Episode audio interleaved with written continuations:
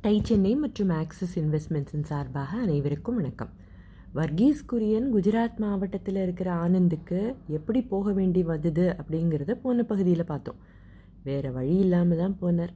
வேலை உருப்படியாக இல்லைன்னா ராஜினாமா பண்ணிவிட்டு வெளியில் வந்துடலாம் அப்படிங்கிறது தான் அவரோட பிளானும் கூட. ஆனந்த் ஒரு சிறிய ஊர். பெரிய வசதிகளெல்லாம் ஒன்றும் இருக்கலை. குரியன் அங்கே போன காலகட்டத்தில் அரசாங்க பால் பண்ணையில் தினம் பால் சேகரிக்கிறது பதப்படுத்துறது பால் பொருள்களை தயாரிக்கிறது. இந்த மாதிரி எதுவுமே உருப்படியாக நடக்கலை. சும்மா பேருக்கு சில ஆராய்ச்சிகளை நடத்திக்கிட்டு இருந்திருக்காங்க.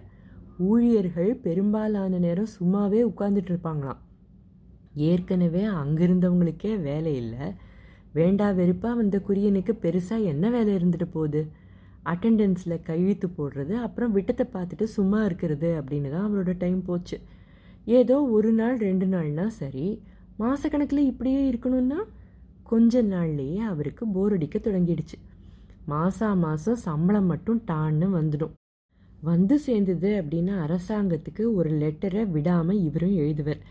அதோட சேர்த்து ஒரு வேலையும் செய்யாத எனக்கு எதுக்கு சம்பளம் கொடுக்குறீங்க? என்னை விட்டுடுங்கன்னு சேர்த்து எழுதுவாராம். இதெல்லாம் ஒரு பக்கம் நடந்துட்டு இருந்திருக்கு. இந்த சூழலில் தான் குரியன் திரிபுவன்தாஸை சந்திச்சிருக்கார். அவர் தானே கேடா மாவட்டத்தோட பால் உற்பத்தியாளர்கள் சங்கத்தோட தலைவர். ஆயிரத்தி தொள்ளாயிரத்தி நாற்பத்தி ஆறாம் ஆண்டு டிசம்பர் மாதம் பதினாலாம் தேதி தான் கேடா மாவட்டத்து பால் உற்பத்தியாளர்கள் கூட்டுறவு சங்கம் பதிவு செய்யப்பட்டது. இதுதான் அப்புறமா அமுலாயிருக்கு இந்த கூட்டுறவு சங்கத்தோட தலைமையகம் ஆனந்தில் தான் இருந்திருக்கு. இங்கே ஒரு விஷயத்தை நாம் யோசிக்கணும்.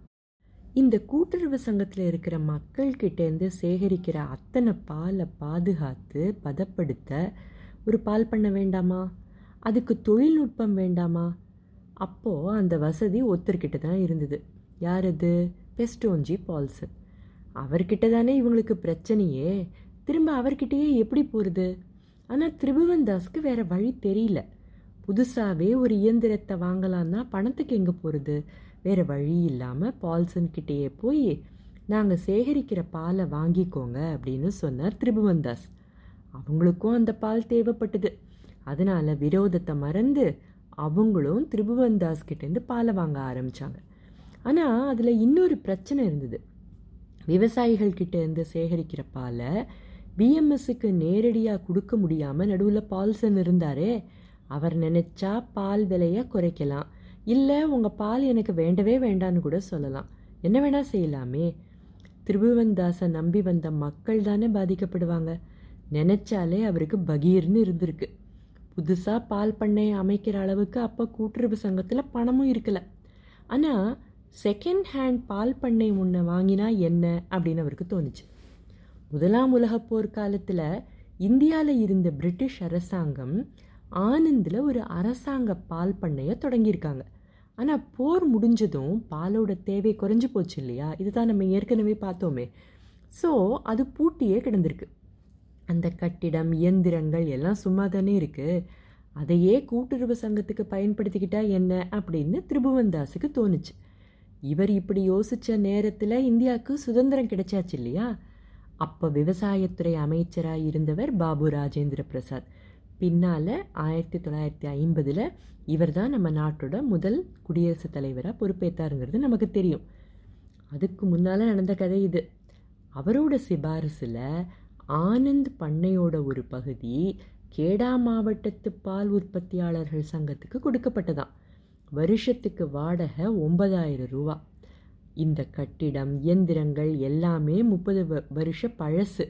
தூசு படிஞ்சு ஒட்டடைக்கு நடுவில் இருந்த இதை பெரிய பிரச்சனையாகவே அப்போ திருபுவன்தாஸ் நினைக்கல. பால்சன் கிட்ட பணிஞ்சு நிற்க வேண்டாமே. இதே திருபுவன்தாஸுக்கு பெரிய ரிலீஃப் ஆனால் தொடங்கியதும் அவர் சந்தித்தது பல பிரச்சனைகள். இயந்திரங்கள் ரொம்ப பழசு இல்லையா? ஒவ்வொரு நாளும் ஒவ்வொரு பிரச்சனை. பால்சனை தவிர்த்து இவங்களே பிஎம்எஸ்க்கு பாலை வேற சப்ளை பண்ண தொடங்கிட்டாங்க. அதுவும் இந்த பால் பண்ணை இருக்கிற தைரியத்தில். பழைய இயந்திரங்களை அதுவும் அப்பப்போ ரிப்பேர் ஆகிற இயந்திரங்களை வச்சுக்கிட்டு என்ன செய்கிறது தினம் பெரும் பகுதி பால் கெட்டு போக ஆரம்பிச்சுது. மக்களுக்கு எப்படி நம்பிக்கை வரும்? பண்ணை இயந்திரங்களை பற்றி திருபுவன்தாஸுக்கு ஒன்றும் தெரியாது. அப்போ அவருக்கு ஒரு ஐடியா தோணுச்சு. ஆனந்தில் ஒரு அரசாங்க ஆராய்ச்சி மையம் இருக்கே. அங்கே வர்கீஸ் குரியன்னு ஒரு என்ஜினியர் வந்திருக்கார். திறமைசாலியான இளைஞர் அப்படின்னு எல்லாரும் சொல்கிறாங்க அவர்கிட்ட போய் உதவி கேட்டால் என்னன்னு நினச்சார் இதுதான் திரிபுவன்தாஸும் வர்கீஸ் குரியனும் சந்திச்ச கதை. பெரியவர் உதவி கேட்டதும் ஈ ஓட்டிக்கிட்டு இருந்த சின்னவர் சும்மா உட்காந்துட்டு இருக்கிறதுக்கு பதிலாக இதையாவது உருப்படியாக செய்யலாமே அப்படின்னு உடனே கிளம்பிட்டார். இயந்திரங்களை சரி செஞ்சார். ஒரு தடவை இல்லை பல தடவைகள். அவரால் ஆன உதவிகளை திரிபுவன்தாஸுக்கு தொடர்ந்து செஞ்சுக்கிட்டே இருந்தார் குரியன். ஆனால் இந்த தொடக்கம் அவரோட வாழ்க்கையே புரட்டி போட போகுதுன்னு குரியனுக்கு இப்போ தெரியாது. எப்படி? என்ன ஆச்சு? இதுதான் நம்ம கதையோட அடுத்த பகுதி. பிஸ்னஸ் கதை கேட்க எங்களுடன் இணைந்திருங்கள். அதுவரை டை சென்னை மற்றும் ஆக்சிஸ் இன்வெஸ்ட்மெண்ட்ஸின் சார்பாக அனைவருக்கும் வணக்கம்.